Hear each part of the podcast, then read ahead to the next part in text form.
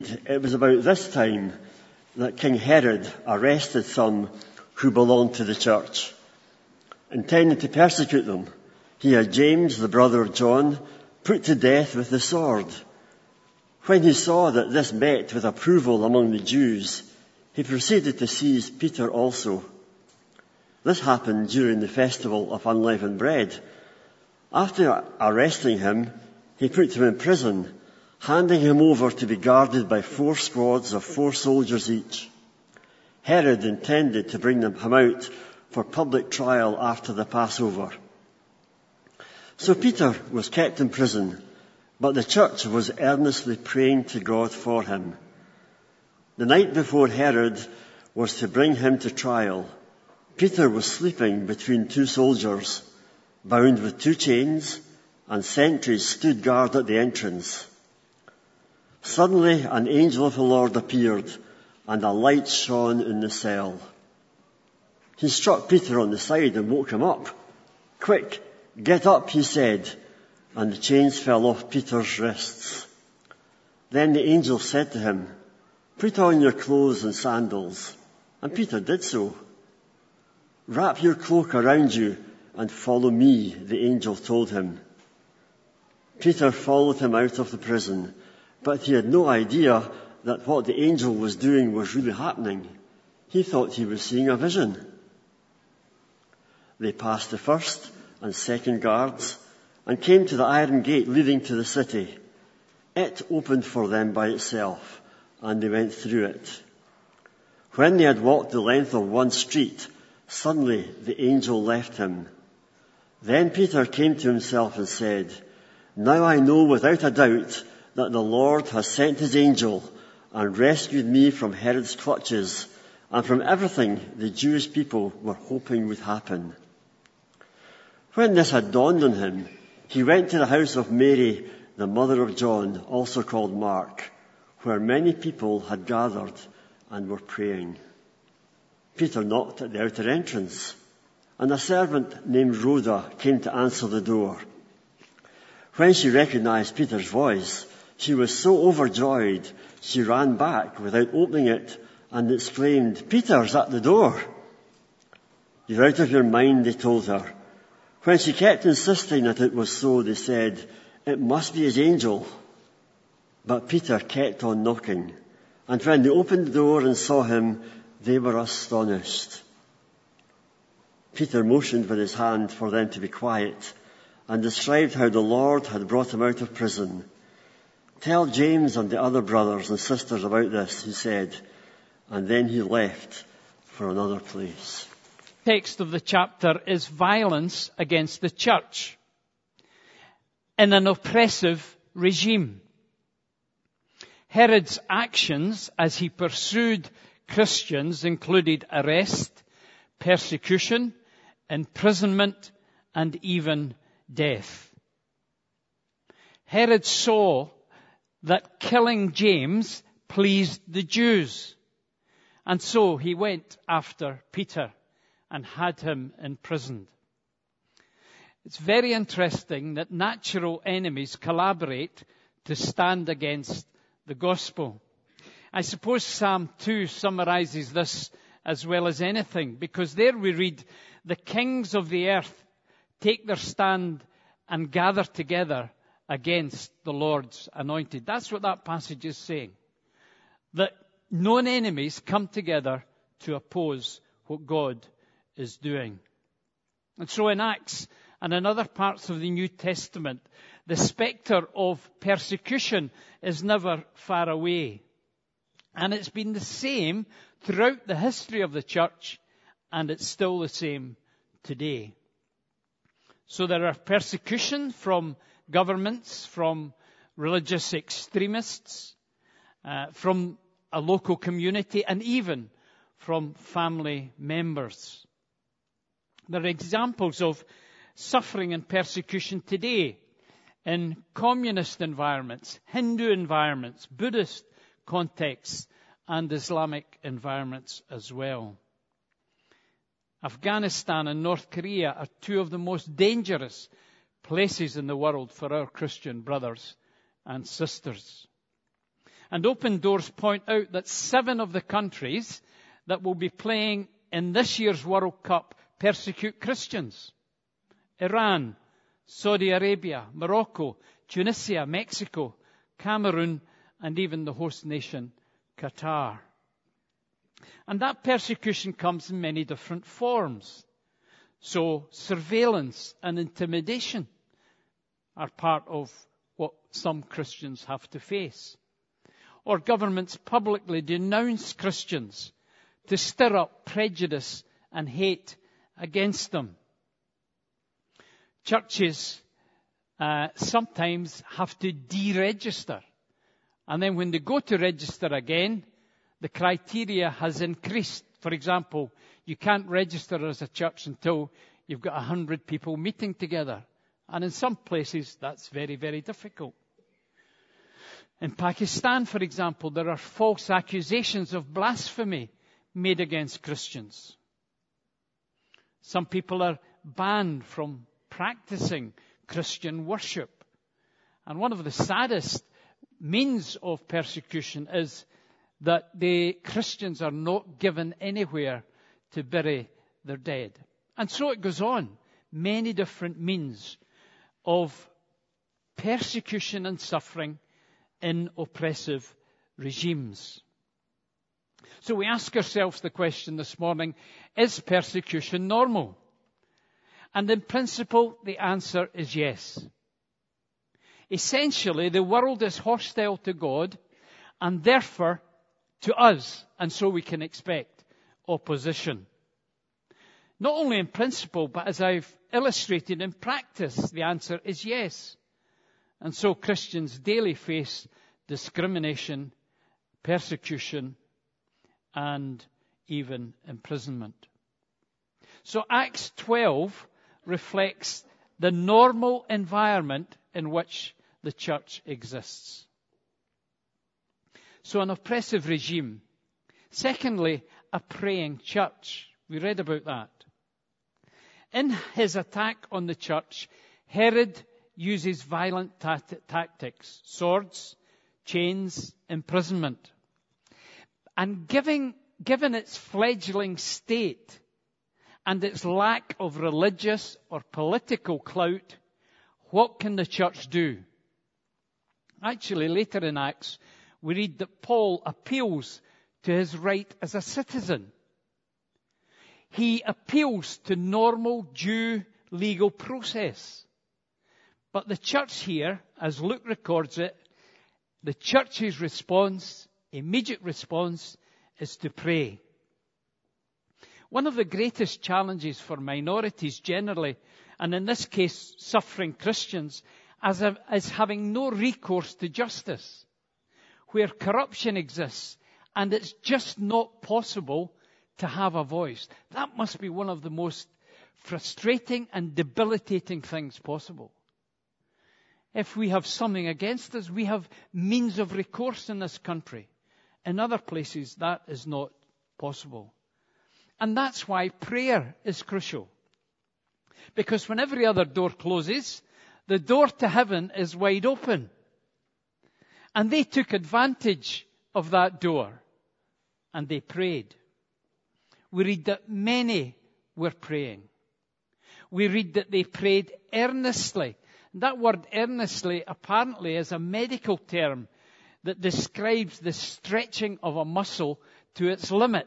John MacArthur tells us that in his commentary. So the idea is absolutely stretching ourselves in prayer being serious about it. Like the Lord Jesus, it's used of the Lord Jesus in Gethsemane, that depth of earnestness in prayer. I wonder if sometimes we find prayer powerless. Is that because we lack earnestness in our prayer? Why should we expect God to care about things that we barely care about as we come to pray? Someone has said, never underestimate the power of a praying church that is serious about its business. Never underestimate the power of a praying church that is serious about its business. although they prayed, it seems as if they didn't expect an immediate answer.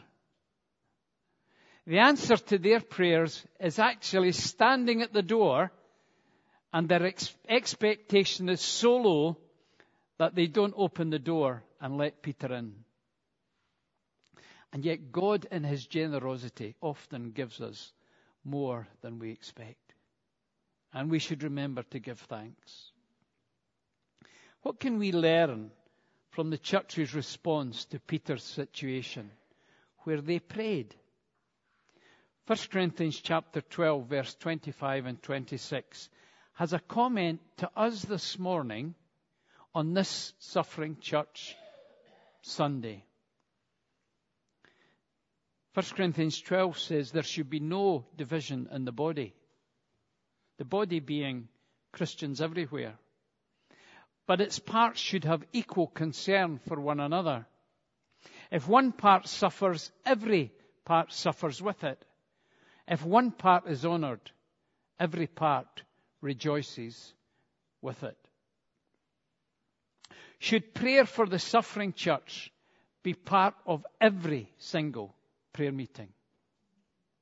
Should we have one item or one country or one person that we're praying for? I was encouraged to note online that the Evangelical Alliance and Open Doors Christian Solidarity Worldwide and Release International are calling us all to pray on Sunday the 6th of November from 7:30 to 8:30 p.m. Will you join in that experience? The response of the church to a crisis is to pray. Is that normal? It should be. So, uh, an oppressive regime a church that prays. And then we read that there was a powerful response to the prayers of this church. Peter was between two soldiers bound with chains, and there were sentries guarding the prison. There was no way out for him. But we read that Peter is sleeping. That's an answer to prayer itself. That's a miracle in itself. And yet in verse 7 we read, the angel appeared. There was light in the cell. I don't know if you noticed, they hit Peter on the side, it says. His chains fell off. Was it prayer that made the difference? He's told to get dressed, which he does. Peter follows, but he's got no idea what's happening. Was it a dream or was it real life? I wonder if you've ever been dreaming and you're waking up and say, was that real or was that just a dream? That's what Peter was like. He passed through the first and second set of guards, and by itself, the prison gate opened. We don't know whether the guards were blind or distracted. We don't know how the gate was opened. But we read that he was suddenly outside, and then the angel left, left him.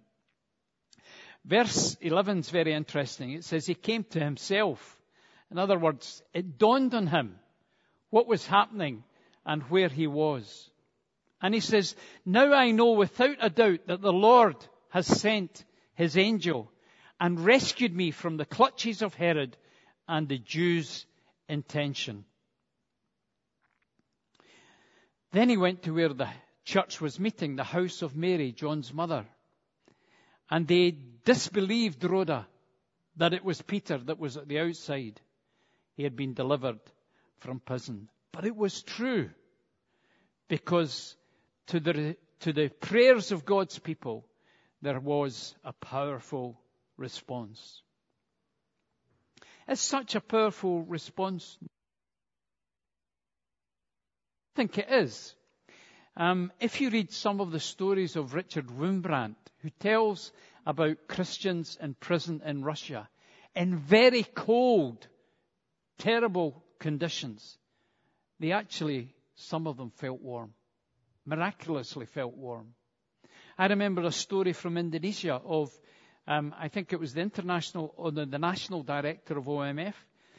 Uh, he tells of a story where Christians were under pressure And there was a group who came to this particular house, and when they came, they saw soldiers all round it. There were no soldiers there, but that's what they saw. And God preserved those in the house. I've got my mum with me this morning, and I remember speaking to her about this kind of thing. And she says, Oh, I can't be doing with all this talk of supernatural. And I know what she meant. And I'm embarrassing her this morning. But our faith is supernatural. We expect God to do wonders. He does answer prayer, sometimes in ways that we don't even expect. So there was a powerful response to the prayers of God's people. I just wonder um, how we would respond this morning to this whole topic. Are there things that we can do that really we ought to do as part of the body of Christ? And our next slide shows us some of these things that we can, we can do. We can be educated as to where the church is being persecuted. We can support an organization that resource and help those who are going through persecution.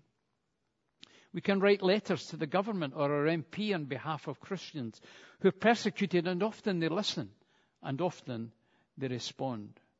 We can provide help for a family whose father has been imprisoned and other different things.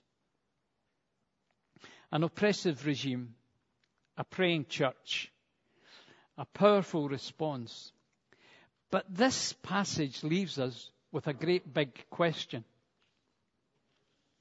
And the question is, why did James die? And why was Peter preserved? Howard Marshall, in his commentary on Acts, suggests that despite the death of James and the imprisonment of Peter, the gospel is progressing. That's what Luke wants to show us. And if you read verse 22 of Acts chapter 12, it says, the word of God continued to spread and flourish. That's what he's trying to get across. And in the life of faith, the church does take casualties in its progress. And the reason for that is because of evil, which has significant freedom in our world. The brutal death of James is an indication of the power of evil opposition. Evil can be mystifying, even terrifying, but we need to remember it is not unlimited. Evil does not have the final word. Before the crisis in Ukraine, I remember um, hearing talks about Ukraine and so on because of my work. Do you know that Ukraine had the largest Christian population, evangelical Christian population, in Central and Eastern Europe? It was a sending country, the largest sending country of missionaries from Central and Eastern Europe. Is it possible that that's partly the reason that there's a problem there today. So we live in the reality of a fallen world. And sometimes we ask big questions. I remember when the Lockerbie disaster happened. And I, as a young man, was asking questions why does God allow this and so on. And in many senses, that question in my mind was only because of the enormity of the event. Because every Saturday night, people would be stabbed in, in, in Glasgow. And behind that is just the evil of an individual. And in that sense, they were just very much the same. And so, this leaves us with a question. Why was James allowed to die and Peter released? Both were dedicated servants of the church. The answer must be the sovereignty of God. It must be. No matter how difficult the circumstances, as we, as believers, the Bible teaches, teaches us that God is in control. We may not always feel He is. The evidence may not look as if He is. We may not understand His ways, but His purpose is being worked out. In the 1950s and the 60s and the 70s, when the church in China went through so much persecution and even martyrdom, people wondered what will happen to the church in China. Today, the largest church in the world is in China. We think of the cross of the Lord Jesus himself. As you look at the cross, it looked as if everything was so dark and bleak as Jesus was crucified. But as part of God's purpose, we've got the resurrection and Jesus rose. So what do we do with the big questions? In this case, when it seemed God had allowed the death of James and preserved Peter, we remind ourselves of at least three things. We remind ourselves that God is impartial. Peter said in Acts chapter 10, I most certainly understand now that God is not one to show partiality. Wasn't it God like James and he didn't like Peter or whatever way around? Paul in Romans chapter 2 and verse 11 says, There is no partiality with God. It wasn't personal. And sometimes when we suffer or we look at suffering, uh, we have the wrong view of how that looks. So God is impartial. Secondly, God is not a passive observer in this situation. Sometimes when we pray, we think the heavens are like brass. But if you read verse 30, 23 in this chapter, you'll read that God acted and he brought judgment on Herod. God will hold all of us to account. Even the worst dictators will discover in this life or in the next life that they do not hold ultimate power or authority. Their power has limits. And God is with us in the situation. That's what he said. I will be with you. And thirdly, God has a purpose that we might never know or see. One of the, the thrills of leaving, reading Hebrews chapter 11 is this that there were men and women who were called by faith and did as God asked them to do, even though they didn't know what the outcome would be. Abraham was called to a place that he did not know of. Verse 39 of Hebrews chapter 11 says, these were all commended for their faith, yet, yet none of them received what had been promised. Sometimes there are no answers. Sometimes we have to wrestle. Sometimes God does step in. And sometimes His presence is felt and near. One of my favorite passages in the Psalms is Psalm 73. And in Psalm 73, there's a believer whose faith almost goes. He says, My foot almost slipped. Because he was living as a Christian and he saw others who were rogues and they were being blessed, or so it seemed to him. And he's asking a big question. Why am I in this situation and they, yet they are prospering? And he says, My foot had almost slipped. And then halfway through the psalm, things changes. It says, When I tried to understand this, it troubled me deeply until I entered the sanctuary of God. Then I understood their final destiny. The view that he had was a warped view. It was not what reality was. And he understood that those who seemed to be prospering ultimately wouldn't prosper. And so as we think about this big question, God calls us to do three things. He calls us to pray. He calls us to trust. And He calls us to wait. And it may even be that He calls us to suffer. That's very challenging. But as we look at history, as we read scripture, we discover that that's what God calls us to do. In our con- context here, we generally don't experience persecution. Although, I think opposition from secular humanism will become more serious for us. We will need to stand up against the current paper, for example, that's going through the Scottish Parliament, where people can change their gender currently if they live in a particular way for two years, and then they have a medical uh, interview, and then their case is before a panel. It seems from what's happened this week that that will change, or there is a proposal that that will change. So people will be able to self-certificate without any reference to a medical or other examination.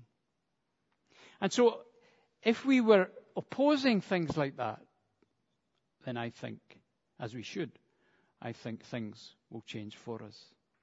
And there may come a time when we'll need to take lessons from our suffering brothers and sisters. Others around the world who have suffered and stood.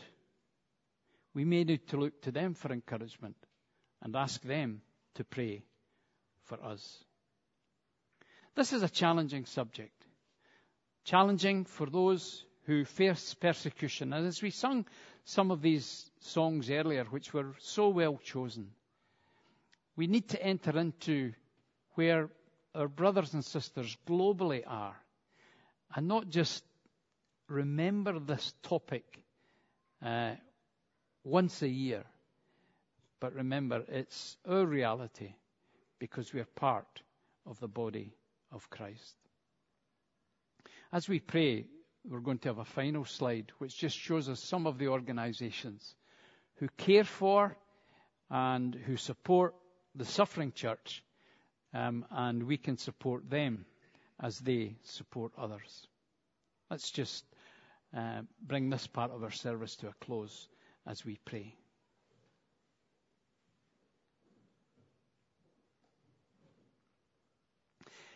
Lord, it's in many senses easy to stand here and pontificate about uh, the suffering church when we don't suffer.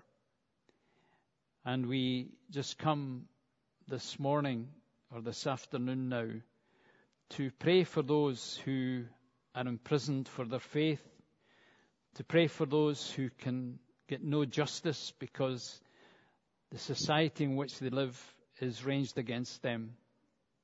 Lord, we give you thanks for their strength and for their courage. And Lord, we pray that you would have mercy upon them.